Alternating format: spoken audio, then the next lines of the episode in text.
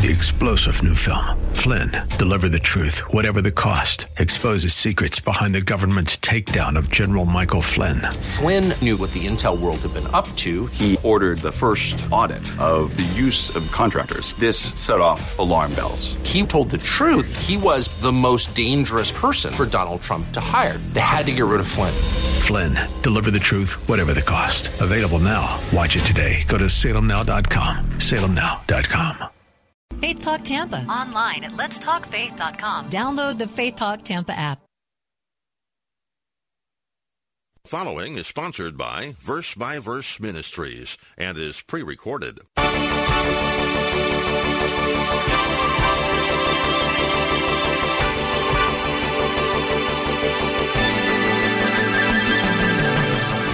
So the gospel message is the only message that will lead lost souls to Christ in heaven. Therefore, it would be the, the height of, of, of a spiritual crime. It would be a spiritual atrocity of the highest form with tragic consequences to distort this message in order to avoid conflicts.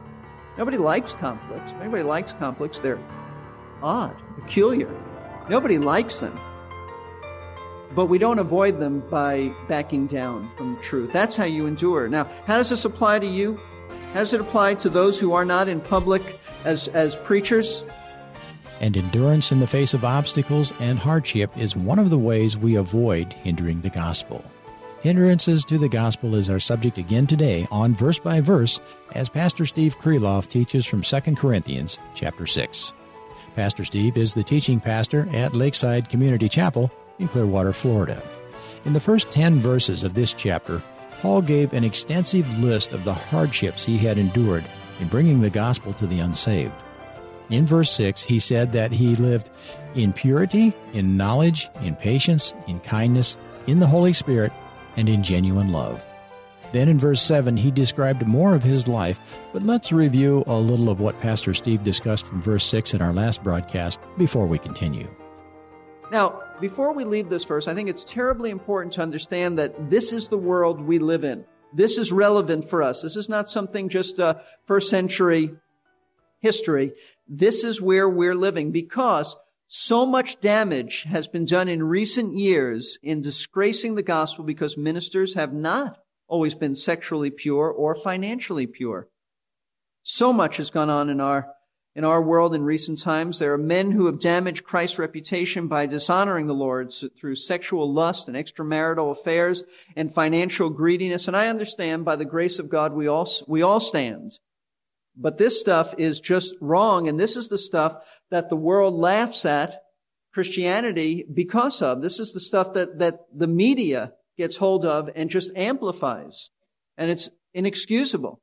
There are ministers who have been ignorant instead of being knowledgeable. They don't study the word like they should. They really don't understand God's word. Maybe they understand the culture, but they don't, they don't understand the word or they've altered the message because it, it might come across too offensive or too hard or too, too dogmatic or authoritative. There are some ministers who have been overbearing instead of being patient. When somebody uh, verbally criticizes them, they strike back. That's just wrong. There are some ministers who have been rude instead of being kind and, and sort of um, just excusing it with a verse, touch not the Lord's anointed. So you can't ever say anything about me and I have every license to be rude to you. There have been some ministers who have been unspiritual instead of being under the Holy Spirit's control. There have been some minister, ministers who have been hypocritical in their love instead of being genuine in their concern for the sheep. Just sort of a militant attitude, even towards God's people, a, a harshness, Uh, that's just not right. And they, what they've done is they've discredited the ministry and the name of Christ.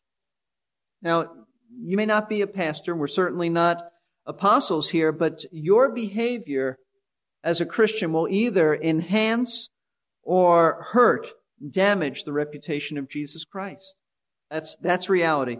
It really depends on you, the depth of your commitment to Christ. So don't, don't read this and say, well, that was Paul. That was 2,000 years ago. Doesn't really matter. People are observing you. If they're not consciously observing you, they're observing you anyway. They're observing you. So Paul's behavior, and I might add under stressful conditions, under fatigue, under sleeplessness, under hunger, still serves as a model for us. We never want to use the excuse, I'm sorry I was rude and nasty. I just didn't sleep well the night before. I've been under a lot of pressure. Listen, nobody was under Paul's pressure. Nobody here has been under Paul's pressure like he was. Nobody, nobody's lost sleep consistently like Paul did.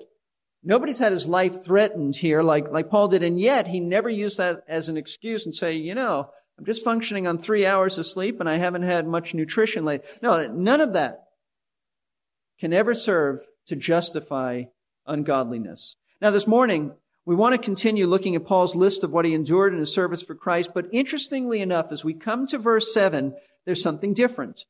In verse 7, Paul lists three things that are not trials. They're not even behavior patterns. And you might look at it and say, well, what is he, what is he doing? In verse 7, Paul tells us not uh, that, that he endured so much, but he tells us how he endured. He takes it a step beyond what Winston Churchill said. He doesn't just tell us, uh, don't give in. He says, here's how you don't give in. Here are the resources that God has provided. Here are the means by which you can handle conflicts. Here's how I endured. Let's look at verse 7. He writes, in the word of truth, in the power of God, by the weapons of righteousness for the right hand and the left. These are three resources that God has provided so that you and I will not falter in ministry, so that you and I will, will not uh, give in. This is what He's provided. And you've got to take it. You've got to take these provisions. And as you do, you'll demonstrate, just as Paul did, that, that you're a true servant of Christ by persevering regardless of the obstacles. Now we'll look at two of these, these spiritual resources this week. I was going to do three, but I got so caught up in this.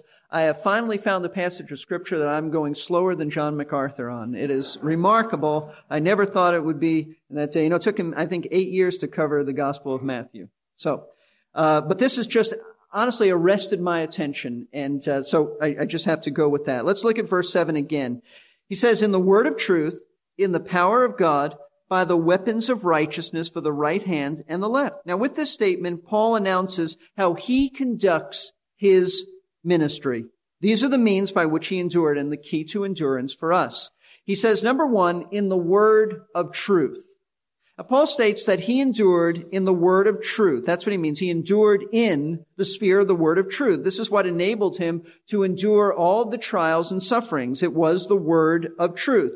Now the question is, what does he mean by the word of truth? The NIV translation, if you have it, and I think it's a good translation, the NIV generally, but it's, it's somewhat misleading here, and many of you have this, so I want to mention it. The NIV translates this phrase, truthful speech. And it gives the impression that what Paul is saying is that his resources were his own honesty, uh, his own sincerity. But that misses the point. That's not what he's talking about. It is true that in chapter one he spoke about his honesty, Remember, we went through that where Paul said, listen, when my, when I say yes, I mean yes. My nay, my nay is nay, my yea is yea. I keep my word, I keep my promise. I said I was going to visit you, I will visit you, but things have prevented me thus far. And that was chapter one, but we're a long way from chapter one. The context here is about his ministry. He talked in chapter 5 about being an ambassador for Christ. He talked in chapter 5 about the ministry of reconciliation. He talked in chapters 3 and 4 about the new covenant ministry that God had given him, the gospel. That's what he's talking about here, not his integrity. The expression, the word of truth, simply means the gospel, the gospel that he preached, the gospel message about salvation in Christ. We know this not only from its context, but this is not a guess. This is not a stab in the dark because this was a well-known uh, reference to the gospel to the early church. They understood it. It was a reference to preaching the gospel. Let me show you this. Ephesians chapter 1. In Ephesians chapter 1 verse 13, Paul himself told us and interpreted what he meant by this. He writes in Ephesians 1:13, in him you also, after listening to the message of truth, the gospel of your salvation, having also believed you were sealed in him with the Holy Spirit of promise. Now notice the expression, the message of truth. That is the same uh, exact expression that he uses in Second Corinthians. Here it's translated the message of truth. In Second Corinthians, it's the word of truth. It's the same, same word. It's logos. It's the same, same Greek word. He also said in Colossians 1, uh, 5, he said the same thing. He said, because of the hope laid up for you in heaven of which you previously heard in the word of truth, the gospel. So Paul's told us what the word of truth is. It's the gospel. It's not his honesty. It is the gospel. I might add, he also said it in 2 Timothy 2.15 about cutting straight the word. He says it's the word of truth, the gospel. And uh, James, I believe it's chapter 1, says the same thing. So there's no question that what Paul means here is that he endured in the truth of the gospel, telling people about salvation. And this is a great way to describe God's word because the foundation of the Bible's message, listen to this, is that it is truth. It is truth in all of its parts, in its entirety, as well as in its individual words. It is truth because God is the God of truth and not error at all. God will never mislead, mislead you, never deceive you. There are no errors in His word. Cannot be if it is inspired.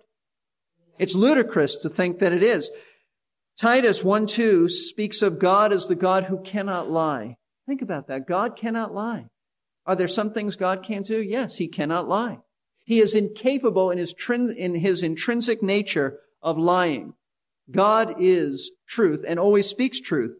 John 14, Jesus said the very famous statement. He said, I am the way, the what? The truth and the life. In John 14, 17, Jesus referred to the Holy Spirit as the Spirit of truth. So there you have the, the Trinity, the, the triune God. God the Father cannot lie. Jesus the Son is the truth, and, and the Holy Spirit is the Spirit of truth. And since God by his very nature is truth, then whatever he says is true. That's why Jesus said in John 17, 17, he said, Father, sanctify them in or by your truth. Your word is truth. That, that settles the issue. Settles the question. God's word is truth. So Paul states that he endured all of his problems in serving Christ by proclaiming the truth of the gospel. Now, the question is, how did God's word, the truth of God's word specifically enable him to endure his trials? And how can it strengthen us as we face these trials? I think it's important to keep in mind who we're dealing with. We're dealing with the apostle Paul. You and I, 2,000 years later, love Paul. We name cities after Paul. We name hospitals after Paul. We name other things after Paul. In his day, Paul was not loved by the world.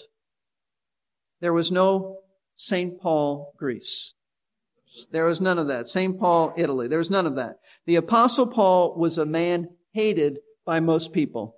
The unsaved Jewish community hated him because he proclaimed the grace of God and not the law of Moses. They wanted him to say that you have to keep the law to be saved. And he wouldn't do it because that's not the gospel. The unsaved Gentile community hated him because he preached about the one true God and not pagan idolatry, which is what they were raised in. And I might add that there were Christians who weren't always pleased with Paul either. If you and I had met the apostle Paul and he spoke to us the way that he spoke to some of the Christians, you might not be too pleased with Paul.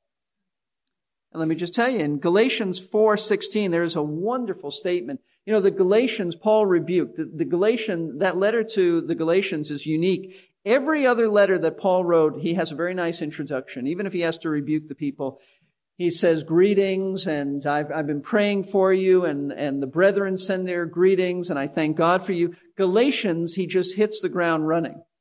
And he's basically telling the Galatians, what are you doing? I preached the gospel to you and now you're running after law? Who, who has deceived you? If anybody comes and preaches another message other than the one you heard from me, let him be accursed. I don't even care if he says he's an angel. He is accursed. I mean, it's a harsh, hard letter. In Galatians 4:16 he says this, after after dealing with them about law and grace, he says, "So I have become your enemy by telling you the truth?" What a, what a question. I'm your enemy now because I, I dared to tell you the truth? That's how Paul was, was received by many. And the Corinthians, they weren't too pleased with Paul either. You go back to his first letter and every chapter is a rebuke and a correction. In fact, he tells us in this letter, when I wrote that letter to you, I wrote it with tears. I don't want to hurt you, but I, I had to confront you. And in chapter 13, look, look at this. We haven't gotten there yet, but chapter 13 of this letter, Paul is going to be severe when he, when he comes to them if they don't repent. Remember, they criticized Paul. They said, oh, he's not that tough. His letters are, are weighty, but he's, he's rather unimpressive. He's not much to look at, and when you hear him in person, he's not uh, anything like his letters sound. But notice what he wrote to them in chapter 13, verse 1. He says, This is the third time I'm, I'm coming to you. Every fact is to be confirmed by the testimony of two or three witnesses. I have previously said when present the second time, and though now absent, I say in advance to those who have sinned in the past and to all the rest as well, that if I come again, I'll not spare anyone. Verse 3, since you are seeking for proof of the Christ who speaks in me and who is not weak toward you, but mighty in you. Verse 10, for this reason I'm writing these things while absent so that when present I need not use severity in accordance with the authority which the Lord gave me for building up and not for tearing down. What he's saying is, you think I'm weak? You think I don't have authority? I'll show you what authority is when I get there. And I want you to repent so I don't have to use my apostolic authority. I mean, the Corinthians had, I'm sure, mixed feelings towards Paul.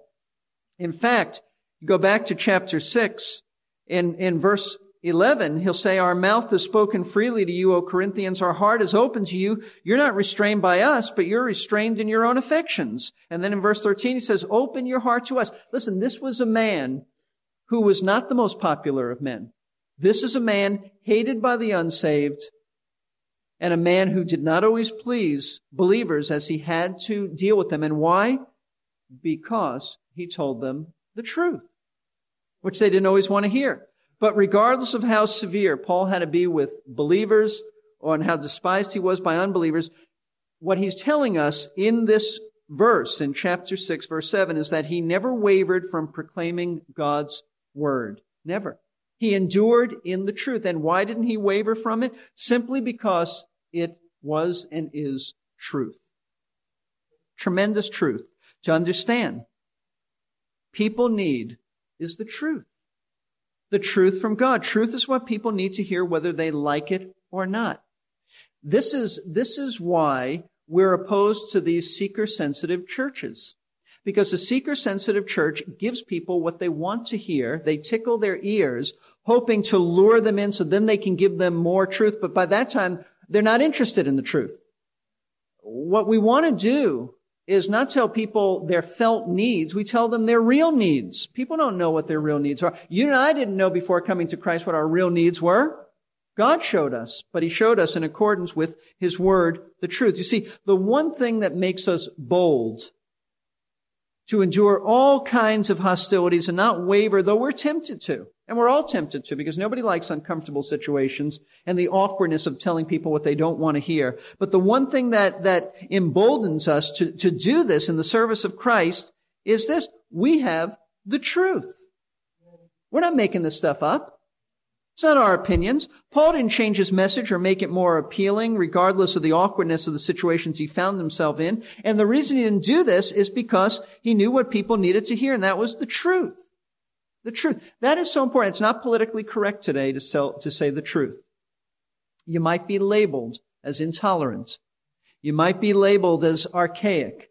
You might be labeled as prejudice and bias, but that is not the issue at all. The issue is, is it true? Is it based on God's word? And for us to distort or tamper with this message is to mislead eternal souls and damn them to hell. God forbid we should ever be light on sin. God forbid we should tell people they don't need to repent. God forbid we should, we should tell them that they don't need to commit themselves to Christ, that salvation means just saying a prayer and you're in and has nothing to do with, uh, with commitment to Him. We do that, we are distorting the gospel.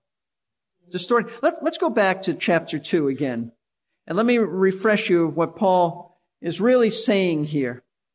Chapter 2, beginning at verse 14. Remember, Paul said, But thanks be to God, who always leads us in triumph in Christ and manifests through us the sweet aroma of the knowledge of Him in every place. That is, every place we go as we proclaim the gospel, there's an aroma of God that comes from us. It's, it's the gospel.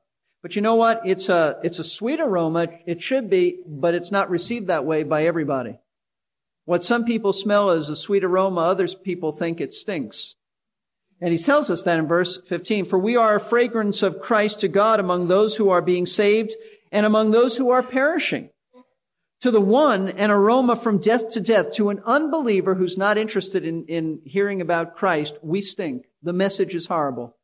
It's, it's, it's horrible, but it's death to death. There's a stench to it because we tell people that if they don't repent and trust Christ, they're going to go to hell.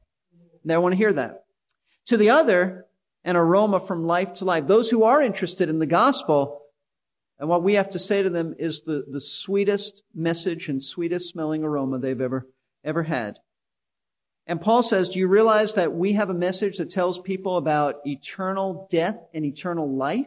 That the simple message of the gospel that, that we bring determines whether people go to heaven or hell. And that's why he ends verse 16 by saying, who's adequate for these things? Who can handle this? In chapter 3, he'll say, only God can make us adequate. Only God can give grace. But notice how he, how he brings us to a head in verse 17. For we are not like many peddling the word of God. We're not like the false teachers who tickle people's ears and tell them what they want to hear. We're not selling anything. We're not making it more attractive by distorting it. We don't back off and lower and compromise the standards of scripture.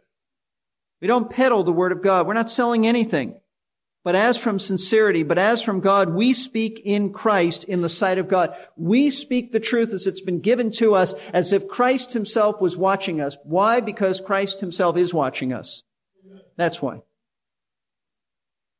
So the gospel message is the only message that will lead lost souls to Christ in heaven. Therefore, it would be the, the height of, of, of a spiritual crime. It would be a spiritual atrocity of the highest form with tragic consequences to distort this message in order to avoid conflicts.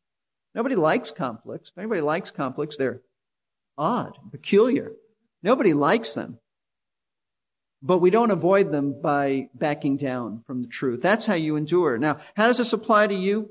How does it apply to those who are not in public as, as preachers? Well, it means that you don't have to wonder what to tell people when you minister to them. It's not your opinion. It's not a guessing game. You tell people the truth of God's word. If it's an unbeliever, then you tell them the plan of salvation. If it's a believer, then you tell them a believer who needs to repent, then you confront them about their sin. Now, of course, you speak the truth in love, the Bible says. When we talk about boldness, we don't mean being callous and harsh. But it, what we need to realize is that what helps you and I to endure all of life's trials and conflicts with people is to know that you're not out there alone trying to figure this stuff out. You are people who have boundaries set for you. There are limitations. This is the truth. Give it to people. You've been given a Bible to tell others the truth. And if people don't like it, you know what? Then they just don't like it. But it's still the truth, whether they like it or not. It's, it's kind of like holding a gun to somebody and they say, well, I don't believe that. Whether they believe it or not is inconsequential. If it's loaded and you pull the trigger, it still has an impact on them. So it doesn't really matter if people say, well, I don't believe that. It still is the truth. You didn't make this stuff up anyway. It's God's truth. So if you want God's enabling grace in stressful situations, it's very simple. Be committed to the truth. Telling the truth. That's what God has provided to help you to serve Him. So that you're not trying to figure it all out. what do I do and how do I handle this? It's all there for us. Now that's the first resource provided by God that enables us to endure under pressure. It is the word of truth. And I hope you're committed to that. That's what Paul was. Paul said, I didn't come giving my opinion. I, I didn't come to, to them as a philosopher. I didn't come trying to impress them. I came with the truth. That's what helps me to endure. In John 8, 31 and 32, Jesus said, If you continue in my word, then you are truly disciples of mine, and you will know the truth, and the truth will make you free. If the truth will make us free and free our friends, isn't it worth it? Doesn't that help us to endure hardship? Thanks for listening. I'm glad you could join us today for Verse by Verse, a radio Bible class taught by Pastor Steve Kreloff of Lakeside Community Chapel in Clearwater, Florida. We've been studying 2 Corinthians chapter 6 for the past several days, and will continue in that text for several more broadcasts. Find out more about Lakeside by calling 727 441 1714 or visit Lakeside's website, lakesidechapel.com. If you'd like to catch up on anything in this series that you might have missed, visit our website, versebyverseradio.org, and go to the Message Archive page. We're listener supported, and we are grateful for the generous listeners who help finance and pray for this ministry. If you'd like to get involved, visit the giving page on our website. or call Lakeside at the number I just told you about 727 441 1714. This is Jerry Peterson. I'll admit that as a missionary in Latin America, I was sometimes frustrated and discouraged when I would observe so little response from my efforts and those of the others on our team. And then a listener to our radio station would tell me how precious it was for them to be able to get such good Bible teaching on their radio. The expressions were sometimes accompanied by a delicious fruit or pastry. That really helped. But we knew another couple in another country who served for over 20 years in their village and never had one person come to Christ. Three star general Michael J. Flynn, head of the Pentagon Intelligence Agency, knew all the government's dirty secrets. He was one of the most respected generals in the military. Flynn knew what the intel world had been up to, he understood its funding. He ordered the first audit of the use of contractors. This set off alarm bells. The explosive new documentary, Flynn, Deliver the Truth, Whatever the Cost, uncovers the facts behind this scandal. Flynn told the truth. He was the most dangerous person for Donald Trump to hire. I find out the worst enemy that I'm going to face in my life is right here in America. They took my assessment and they wanted me to change it. And I was like, I'm not changing it. They had to get rid of Flynn.